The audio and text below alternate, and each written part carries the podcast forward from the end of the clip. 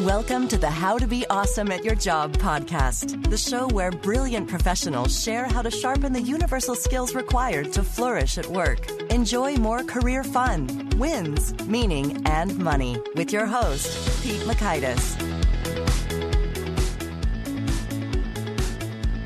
Okay, well, I think you're going to have some fun with our next guest, Dan Rust. If you've ever said, oh, I hate politics or competitive personalities or stuff in that vein, Dan Rust really kind of reframes it and, and makes it fun. So you're going to walk away with some great takeaways, including one, when internal competitiveness can really be positive for an organization. Two, a couple secret tips for crushing your next yearly performance review.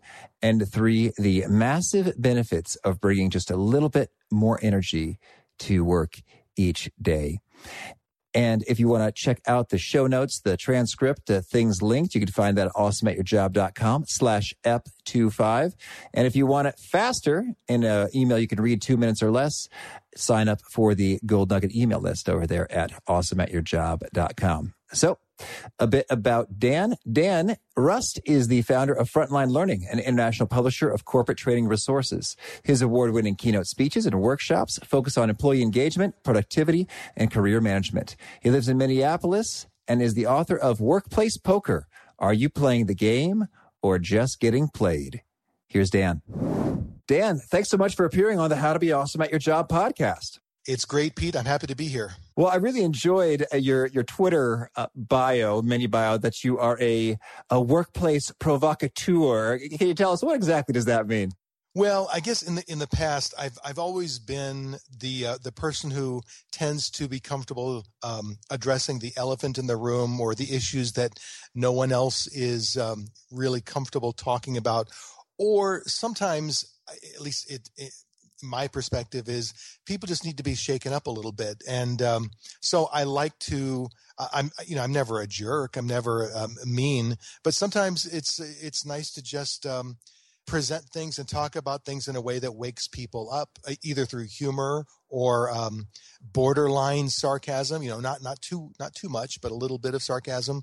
And so I guess provocateur in my mind is someone who provokes. And uh, and hopefully what i'm provoking is positive but inevitably provoking thought no matter what. Well lovely. And i saw you had a provocative a blog post recently. Is it okay to say boobies at work? Where's the jury? Where'd they come out on that one? A couple of hr departments where they came out was no.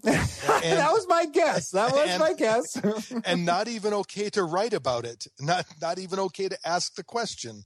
So the ultimate intent of, of that post or that article was more what are the standards of behavior standards of, of language and how real can we be? And not that i expect that you know what we say or how we say it at work is going to be as casual as what we say in you know some other environment like a, a social environment. But I, th- I do think sometimes we get so careful in the work environment and we scrub our communication we scrub our personalities and it's almost like we check a part of ourselves at the door then we come to work we do our job and then when we we leave then we pick up that real part of ourselves. And, and unfortunately i think that that oftentimes leads to less productive employees people who you know you wonder why aren't people as engaged as we'd like them to be? Well maybe part of it is they don't feel like they can truly bring their full selves to the workplace you know that resonates with me and, and indeed we had uh, dr todd Dewett uh, back in episode 13 said some of those same messages associated with being able to reveal a little bit more of yourself and how that really goes a long way with folks and of course, you you never want to overtly offend somebody or overtly be crass. Obviously not. But at the same time, I do think we've entered an age where people are a little thin-skinned when it comes to workplace communication, and it's amazingly easy for some someone to decide ooh, I've been offended. I've been wronged. And you are the source of, of me being wronged and, and you shall be corrected. Oh, you shall be. That's intense.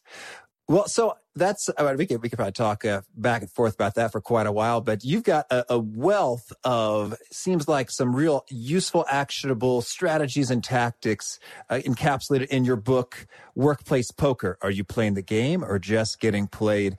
And so I, have got uh, several questions about that. But do you want to kind of lay that metaphor out for us up front? Uh, what's up with the Workplace Poker title? Well, I'll I'll do that, Pete. Now I'm a little concerned because I have followed your blog, I've read your blog, and your overall purpose is to help people get better at their jobs and help people do better work and, and, and become really good at their jobs, which is fantastic. Absolutely taking nothing away from that. But the essence of workplace poker, the book, and the overall, I guess, mindset behind it is that you can do a great job. You can have fantastic skills and keep honing your skills, getting better and better and better and better and still not achieve the level of professional growth, the career acceleration that you're hoping for, that you're striving for. And then sometimes as you're pushing, pushing, pushing, almost like a hamster on a hamster wheel, you get frustrated when you look at others who don't seem to be as skilled, who don't seem to be working as hard, or in other ways, just aren't earning it the way you feel you're earning it. And some of their career trajectories take off. And until you peel it apart and begin to analyze why does that happen it can drive people nuts. You can start mm-hmm. to feel mm-hmm. like it's just not fair. The world isn't fair. Work isn't fair. And then you lose your motivation to keep improving your skills because it you know who wants to do that? It's like the ultimate in, insane asylum. I keep trying to get better but other people who maybe aren't trying as hard as i am seem to be doing better. Well what's up with that Oh, well, boy, it's a good thing we've got you to fill in the gaps. well, the way I, I, I, generally introduce it as a concept for, for people is, uh, is I talk about two different dynamics in the workplace, the cooperative dynamic and the competitive dynamic. And the cooperative dynamic is one that everyone's comfortable talking about. We want you to be a team player. We want you to work well with others. We want you to help people. We want other people to help you. And we want us to be in this together. And so that's why you see so many motivational posters. There, there's no I in team. Uh, you know, we always need to be rowing in the same direction. You don't see any posters that say there's no team in promotion but in reality, there is no team in promotion. I mean, no, there's no A or E.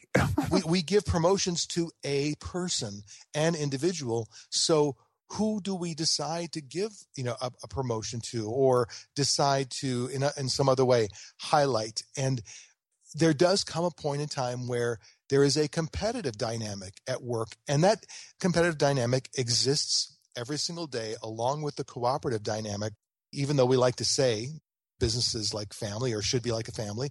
It's not. Business is not family. I don't know of any families where someone comes to you one day and says, you know, we've been reevaluating our priorities. And I'm sorry, little Bobby, but we're just going to have to let you go. Oh, poor and, Bobby. Yeah. What's he going to do?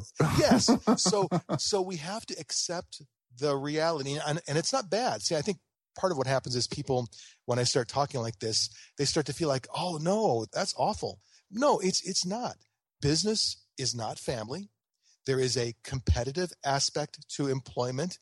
In fact, I, I heard a great story uh, a, a while back where a lady that I met, she was telling me that she had a roommate in college who uh, was not the greatest student. The lady I was talking to was a was a 4.0 student, and she'd done really well. They both were, were accounting majors. And when they were seniors and they began interviewing for serious jobs uh, toward the end of their senior year, the lady that I was speaking with, her name was Megan. She was interviewing for some of the same jobs her roommate was. And, and in the end, they both got nice jobs. But she said she was surprised because her roommate landed a really sweet job with a great company where it was clearly growing. There was lots of growth potential and it was eh, she didn't think too much about it. It was a little annoying you know she even said you know i wondered you know what did she do to get that job beyond just you know good interviews? And but they kind of went their separate ways and years later five six seven years later they reconnected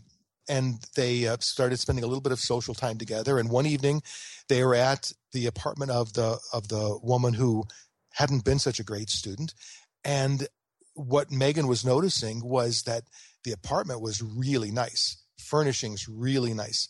It was very, it was just very clear that the last six or seven years had been really good to her. And as they began sharing stories or sharing stories about what was going on with their work, it was clear to Megan that her roommate not only had landed a great job, but it had had a lot of growth potential.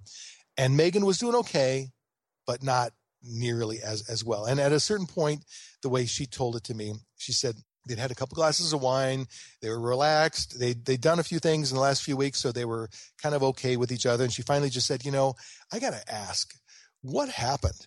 You know, wh- how did you land that that job? And the roommate, her name was Janelle. She said. Um, well, let me show you something. And she went to a closet. She brought out a, a, portfolio that she had used in her job interviews. And it was a portfolio where Janelle had taken um, records from her days as a as a Girl Scout where she was selling cookies and she had won some awards for cookie sales and she had kept a spreadsheet from back hmm. then of, of of her cookie sales, and then uh, oh, on as a as a swimming uh, when she was on the swim team, she had a spreadsheet of how she tracked her time and how that uh, that helped her improve, and then she had documentation from some of the social clubs that she was part of in college. And to make a long story short, she had like a two inch binder that she'd created, which highlighted all kinds of things that she had done that were relevant to the position she was going after and the point of the story, though, came next because Megan said to her, Well, this is great. Why didn't you share this with me then? Mm-hmm. And, uh, and Janelle said, Well, to be honest, you're the reason I put this together because I knew I was going to be interviewing at some of the same companies. And if I'm going to be competing against 4.0 Megan, which is what we called you behind your back, then, um, I knew I needed to have something. So that so I had I this was my leverage. This was my way to to to to compete.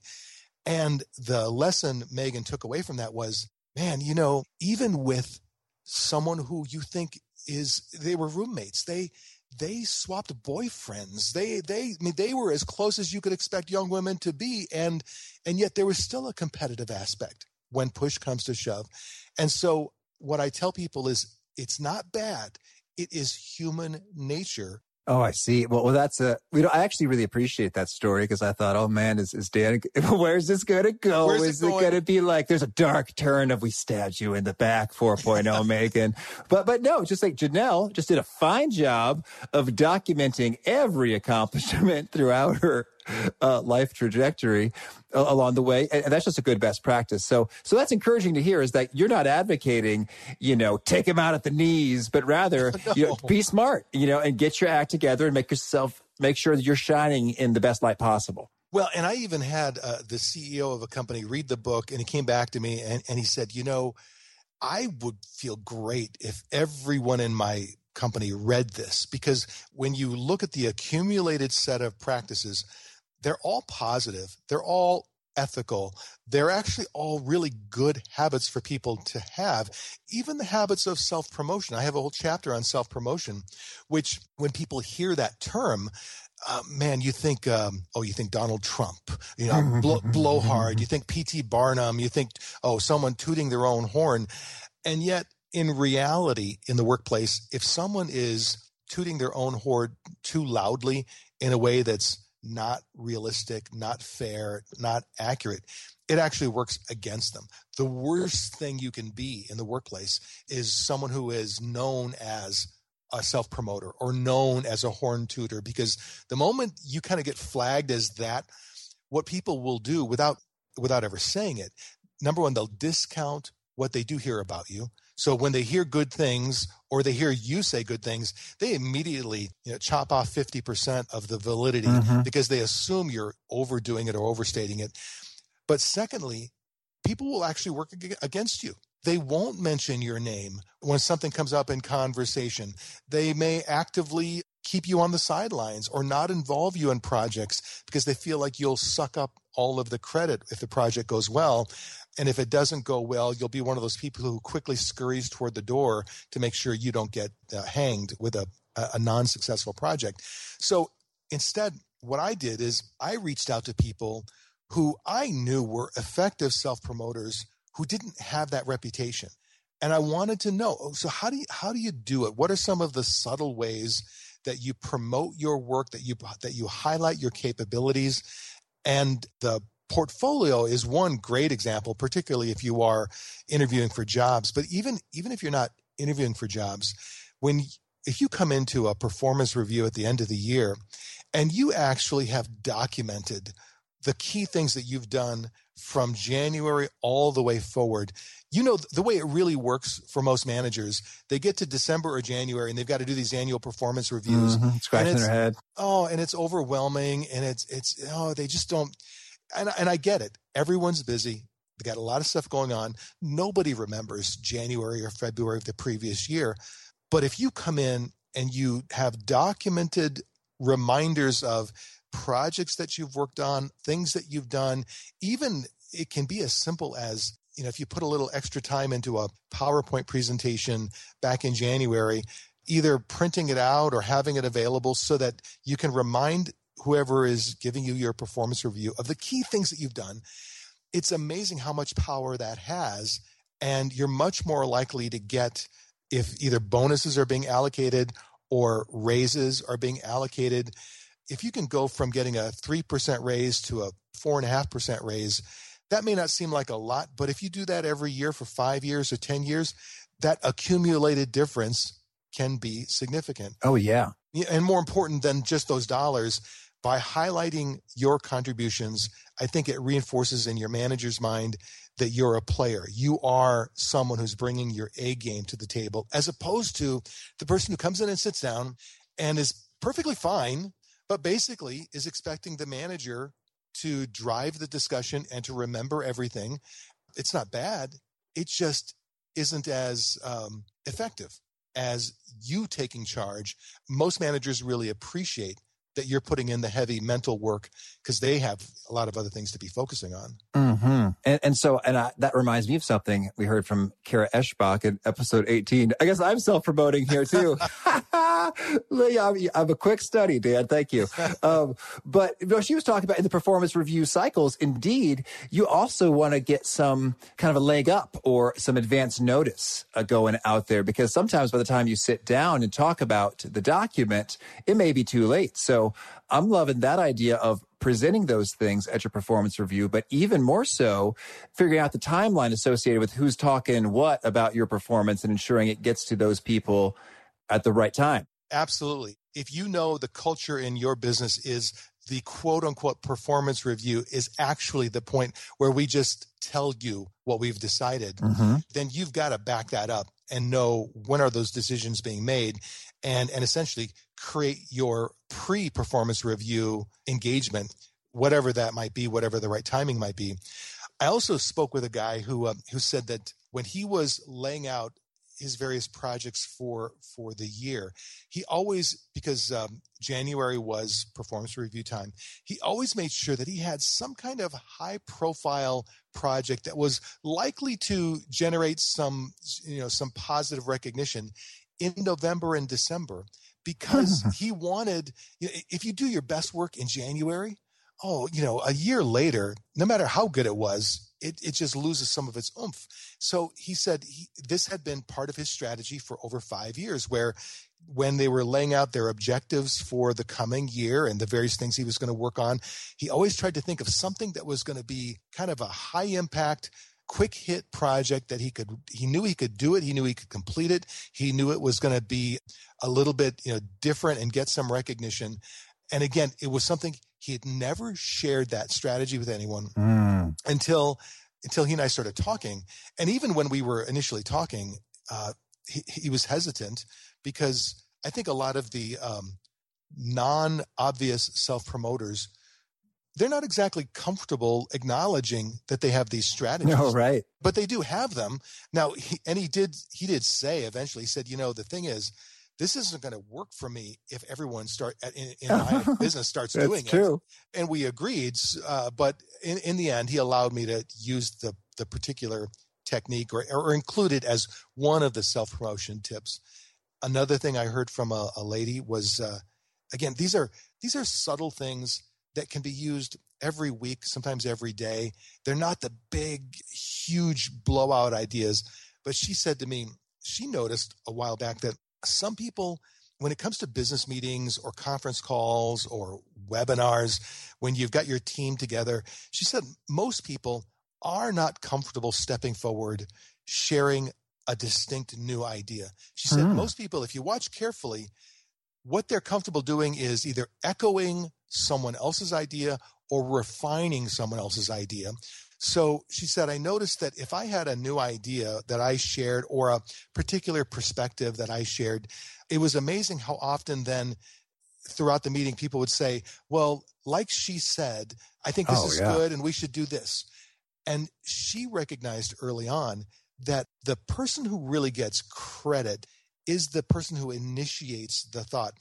Even if it's a thought that people ultimately don't agree with, being the person who steps forward and initiates is mu- uh, is a much better self promotion strategy than just just saying, yeah, yeah, I agree with what she said, and maybe we can improve it in this way. And it was such a subtle thing, but then I I started watching in in my world of work, and she was absolutely right. The self promoters, mm-hmm. the effective ones, were people who put themselves on the line a little bit. That's right. And it didn't even always have to be an idea that people jumped on board and said, oh, that's great. Sometimes being the person who's willing to share a thought or an idea, and in the end, everyone goes, yeah, you know what? Thanks. Probably not going to work for us. And then we move on. You still are better off in terms of self promotion. Then you're better off than the other three or four people who picked your idea apart because anyone can pick an idea apart.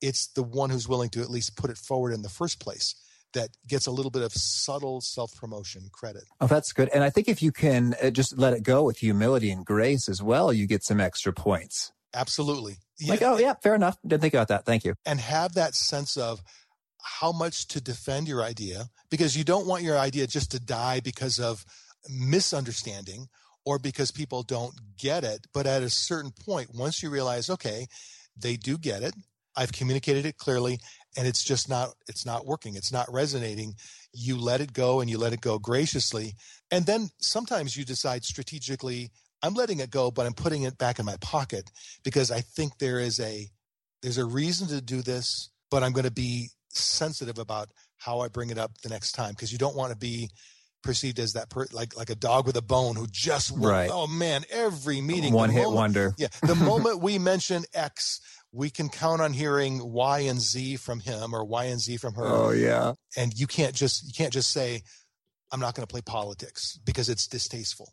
Well it's kind of like sitting at a poker table your chips are on the table someone's putting your chips in the pot every hand. Like it or not your chips are going away. You can't just sit there and fold your arms and saying well, I'm not going to play. Uh, right. The, the, the game. The blinds will eat you alive. Absolutely. You talk about the strategic piece in terms of how you're investing your, your time and energy and how you're, when you're putting forth the idea. And I like that November idea as well, because in a way, you know, we can endure kind of a sprint for a short period of time, so long as we know there's a, a little bit more relaxed or downtime coming. And so you could even kind of plan that in your calendar with your, your family and such like, Hey, you know, let's not plan any big trips or anything over the weekends in November because I'm, I'm really making some moves on this thing. So I like that. In your book, you suggested that you have some perspective on how to go about achieving the high energy, both mental and physical, necessary to drive an exceptional career trajectory. I am always craving more energy. So Dan, what do you have for us there? Well, so I should first say there is in the chapter on energy, in terms of actual tips and strategies, there's probably nothing new there that many or most of us haven't heard before. Are you telling me I should put my phone down an hour before bed? You probably should. And you've probably heard that, you know, 14 times before. And you should drink more water and you should have more fiber and you should exercise more and you should take time to to dial down and all, all of the all of those things. And so you have to ask yourself, well, why don't people do it then? And that's the real value in the chapter is understanding if there are these things that you know you should be doing and you're not well let's let's get some clarity around why you're not and then what the cost of that is because when you can finally help someone see here is what that extra 20 pounds is actually costing you not just in terms of energy, but in terms of your personal brand and the way you're perceived, in terms of your mental acuity. And I share a fair number of stories of people who have who have faced the hard truth of what it's costing them in terms of the low energy, the low mental energy, emotional energy, physical energy. Because I find when I talk to people one on one about these issues related to workplace politics, human dynamics, and the, the thinking and engagement required to, to do it well, one of the common responses is, oh man, I, I don't want to work that hard. I don't, you know, it's, it's hard enough just to do my job. You mean I have to do my job and I have to think about all of this? And it floored me until I began to think about it more deeply and realize what they're really saying is they, they don't have the mental energy to do all of this. And yet the people who I have met who really do this very well and, and very naturally, they would say to you, it doesn't really require that much more, maybe a little more mental energy, but really you can sit in a business meeting and you can mentally check out because you're bored mm-hmm. or you can mentally engage but only at the surface level and you know make sure you're reading the powerpoint slides or you can engage more deeply and read the powerpoint slides listen to the presentations and watch the people and how they're interacting with each other and over time develop that baseline understanding of who does what in what way because one of the keys for reading people in the workplace is not like trying to be a um, like a, a carnival trickster where you instantly read someone and mm-hmm. you instantly know everything about them. No, it's the real key is to over time observe what people are like, who shows up on time for meetings, who shows up late, who doesn't show up, how do they communicate, and a whole I list a whole bunch of things in the book. And and essentially by noticing these things, you develop a baseline and you get a deeper understanding of who people are, how they communicate, and you're able then to notice when that baseline changes. The person who used to never share in meetings, who suddenly starts piping up and sharing his thoughts or ideas, or vice versa, or other ways that the baseline has changed. The person mm-hmm. who used to mm-hmm. greet you warmly, who now is um, just sort of sort of flat.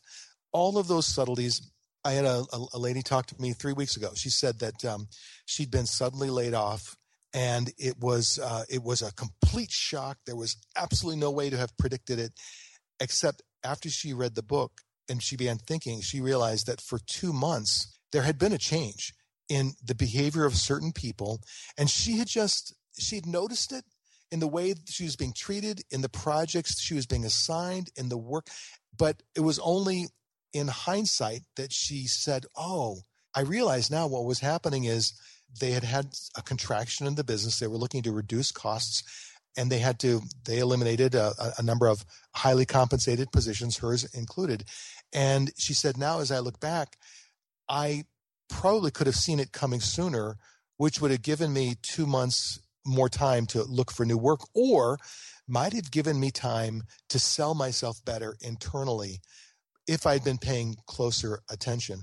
So I do think that when people develop or have the, ental, the, the energy, both physical and mental and emotional, to focus on these things in the workplace, in the end, it becomes almost like just a natural part of you and doesn't feel like you're doing anything extra. But I would say the one thing that's most mentally draining for people in the workplace is the judgments that they place on other people.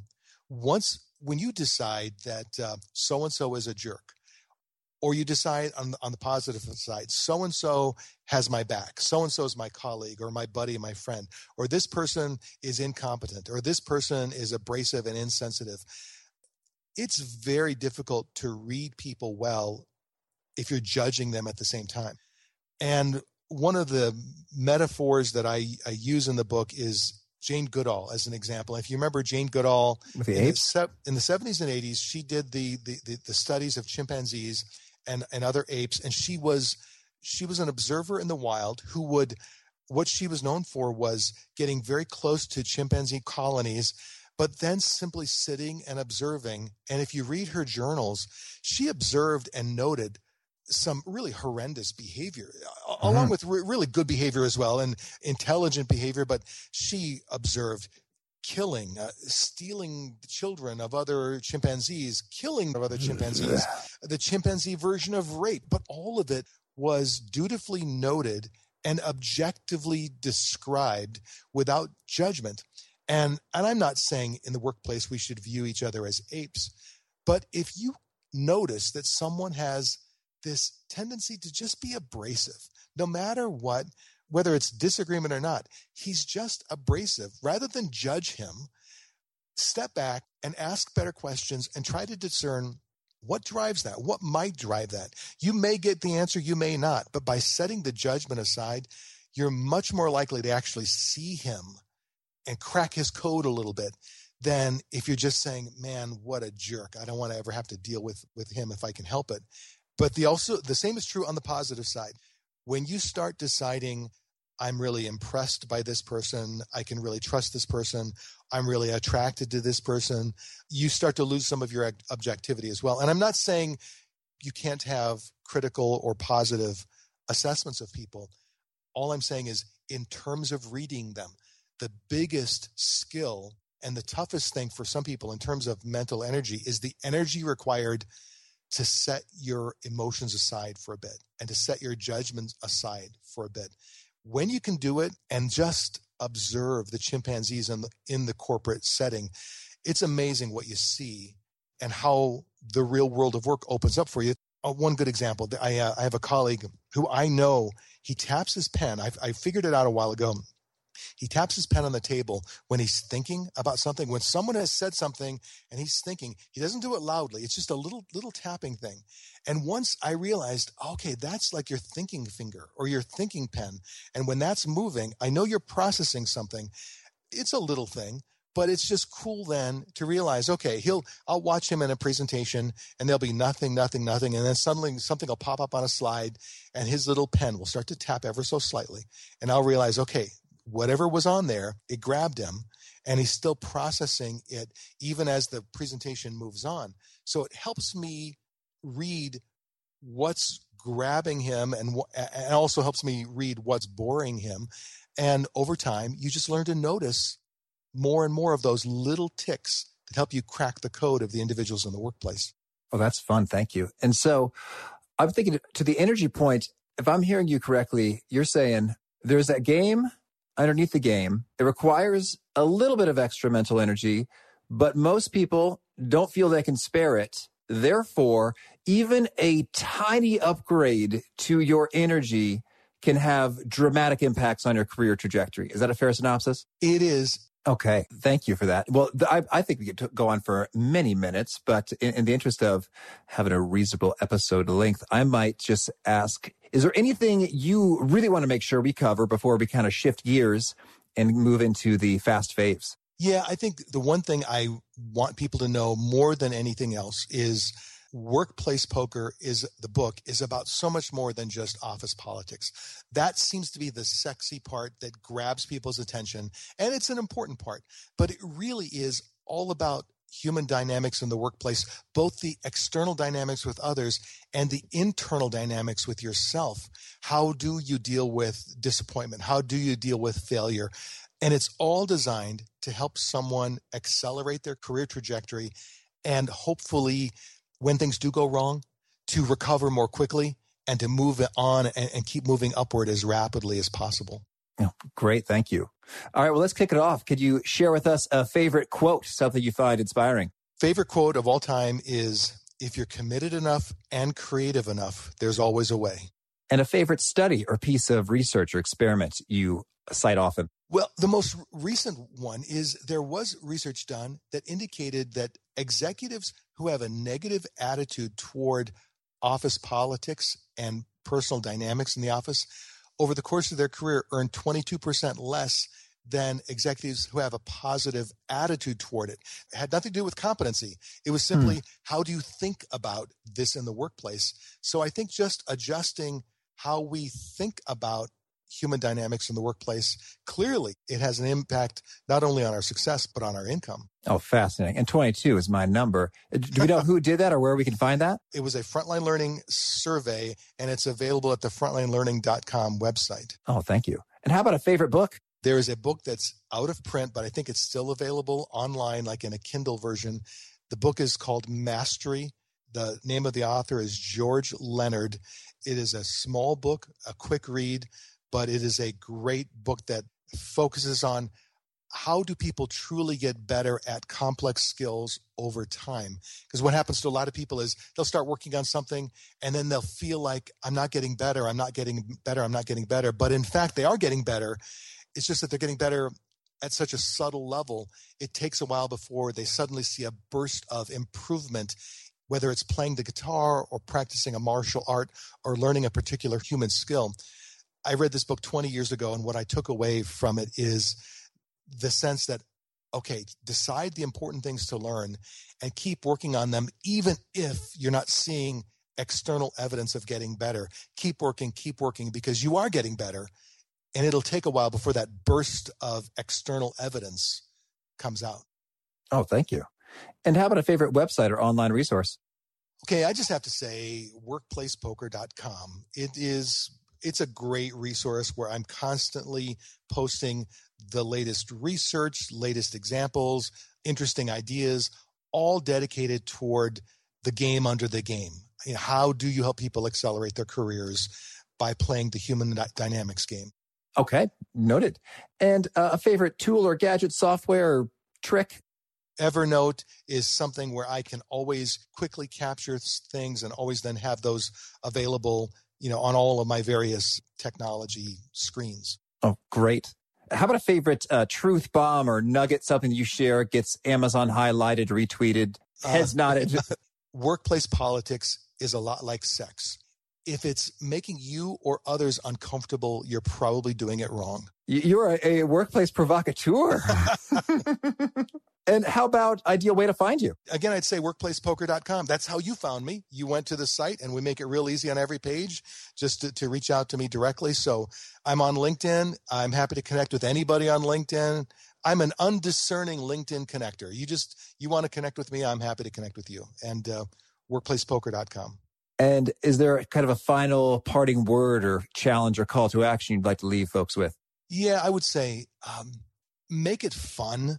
That's the other thing that was really important to me with the book is that this whole topic can become kind of dour because people talk about how they were wronged and all the various hard stuff or challenging stuff that they've faced.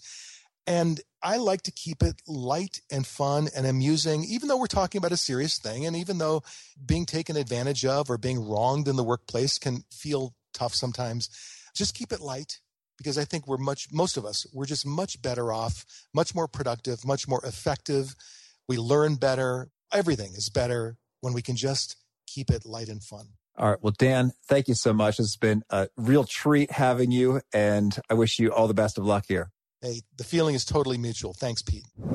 Enjoy that conversation. You're ready to take a couple steps to be competitive in a positive, uplifting, smart way of presenting yourself well and reaping those benefits. And again, to check out the show notes, transcript, and things linked, you can find that at awesomeatyourjob.com slash ep25. See you next time. Thanks for joining us for today's episode. To get the most out of this conversation, visit awesomeatyourjob.com to find today's show notes, transcript, and infographic summary cheat sheet. For more entertaining professional skill sharpening, be sure to subscribe to catch the next episode of How to Be Awesome at Your Job.